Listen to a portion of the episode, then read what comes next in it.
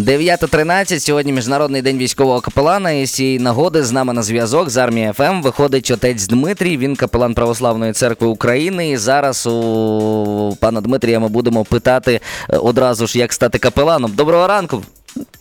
Доброго ранку. Перш за все, привітати вас дуже хочемо. Так, так, зі святом, з таким міжнародного рівня.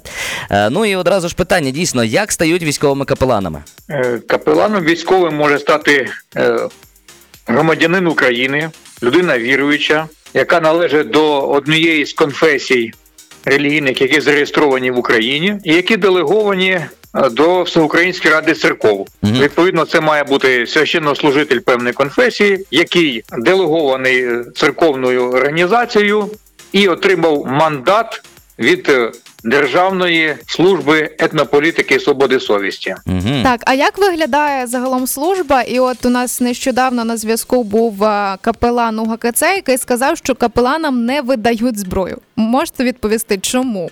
Капланам так в Україні е, дійсно є, є така норма. Тобто, згідно закону України про військове капеланство, службу військового капеланства, капелану не видають зброї і БК. Ну а якось чим це пов'язано? Інакша чим функція це- абсолютно, так? Ну і як вам можу сказати, з чим пов'язано? Наприклад, Православна церква України у березні 2022 року, після того як троє наших е, капеланів священників загинуло Мгм. на початку широкомасштабного вторгнення, е, синод Православної церкви України прийняв рішення, що е, капеланам дозволяється мати легку зброю, тобто для самозахисту. Ну що логічно, Тобто абсолютно. Православна церква України прийняла таке рішення для капеланів. Закон України про службу військового капеланства е, відповідно прийняв рішення е, інше. Через те ми керуємося законами української держави. Ага, зрозуміло. зрозуміло. А як виглядає ваша служба загалом? Служба військового капеланства це окрем, окрема е, структура у збройних силах України. Ну а ви особисто, тобто ви десь служите в гарнізонному храмі, чи з'являєтесь ви на фронті, чи десь в військових частинах працюєте? Тобто, що ви робите, отець Дмитрій? Що я роблю? Я, я знаходжусь у, у своє, в своєму підрозділі, і залежно від того, які, які ставляться завдання командиром до особового складу, я відповідно намагаюся е, приймати участь у, у, тих, е, у тих подіях, які відбуваються у моєму підрозділі. Тобто, якщо це підрозділи і виходить на, на передові позиції, то я по можливості, щоб не заважати військовослужбовцям виконувати свої обов'язки. е, Знаходжусь, знаходжусь максимально близько для того, щоб їх підтримати. От Ну, а- був цього року випадок, коли е, на Пасху була можливість проїхати, проїхати із, із, з нашими хлопцями в сам Бахмут, там де наші тримали оборону, і в підвальному приміщенні відслужити пасхальну всенічну. О, це було так. От приїхали, поблагословили, помолилися разом. По ті, хто міг, ті, хто не виконував завдань. От і поїхали назад. А насправді робота капелана це не тільки молитва.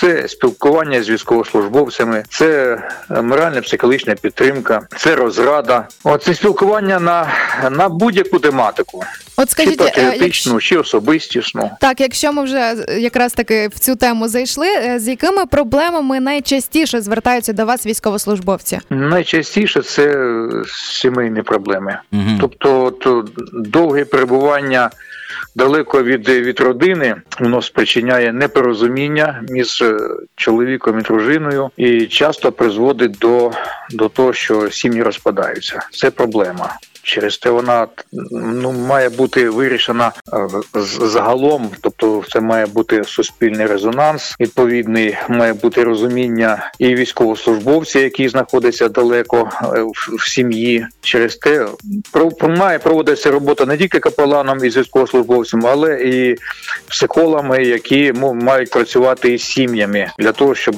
ну було те порозуміння між чоловіком і дружиною. Отець Дмитрій, а чи зверталися до вас представники інших конфесій, чи навіть можливо інших віросповідань? Е, Як, е, як до капелана зверталися, тому що згідно згідно пол- положення про службу військового капеланства, капелан він для всіх. Ну, один такий є, інакшого немає. А як Так. ви ставитесь до того, наприклад, що наші військові часом носять там знаки розрізнення з зображенням різноманітних поганців? Чорти там, якісь, дияволи демони. та черепа там навішують. Яке ваше ставлення? По-перше, е, це ми всі знали. От ті, хто зібрався е, присвятити своє життя служінню капеланському, от е, і, і захисту батьківщини. Тобто, якщо такі знаки вони затверджені і є у підрозділах. То ми маємо або це прийняти, або лишатися десь собі так е, в своїй келії і там собі молитися. А якщо це прийнято на державному рівні, ці знаки, як череп, наприклад, ви кажете, Ну, по-моєму, такого не існує. Я насправді кажу зараз про ті шеврони, які полюбляють там військовослужбовці десь прикупити собі і просто для краси понавішувати. От я такий класний і мені подобається. Т- Це добре чи погано? Це добре чи погано? Чи- Ну ви ж знаєте, що в нас е, є конституція України, в якій чітко сказано, що е, має кожен громадянин свободу світогляду і розповідання. Угу. Так, е, скоро От, великий. а стаття 6 тої ж конституції України нам говорить про те, що військовослужбовець може висловлювати свої релігійні або атеїстичні переконання. А, зрозуміло. Від, відповідно, це, це, це свобода виду вибору кожної людини. Насправді дуже прогресивна думка від вас була почута. Це трошки навіть обнадіє, тому що демократія в нашому суспільстві все-таки повинна бути як не крути, і ми прагнемо наддемократичного суспільства. Але тим не менше, скоро великий піст. Так, і чи повинні, на вашу думку, військові дотримуватись його? Повинні. Навіть на передовій. Навіть на передовій, в першу чергу, тому що на передовій якраз голов- головне завдання і- є для кожного залишитися людиною. Ну тут ідеться швидше, а- можливо, про харчування навіть. А Чи харчування, варто ну то це, це ж дієта. Ми ж не про того. Піс це не дієта. Зрозуміло, та, та, ну. Військовослужбовець харчується е, тим, тим, тим сухпайком чи тими продуктами, які готують частині те, що стоїть на довольстві.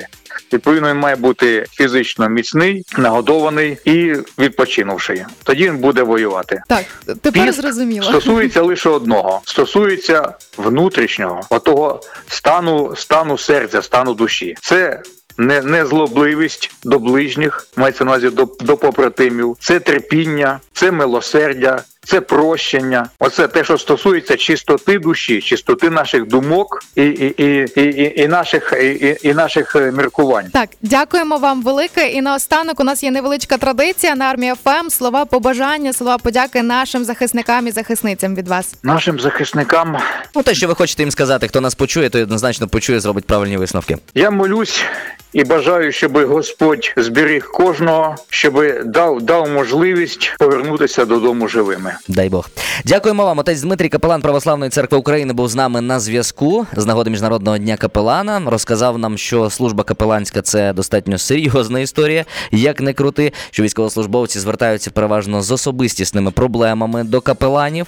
Ну і звичайно ж, капелан це розрада не лише для вірян конкретної конфесії православ'я чи іншої якоїсь віри вузьконаправленої, а це капелан для всіх. Хто є у підрозділі, може звертатися до капелана незалежно від своїх переконань.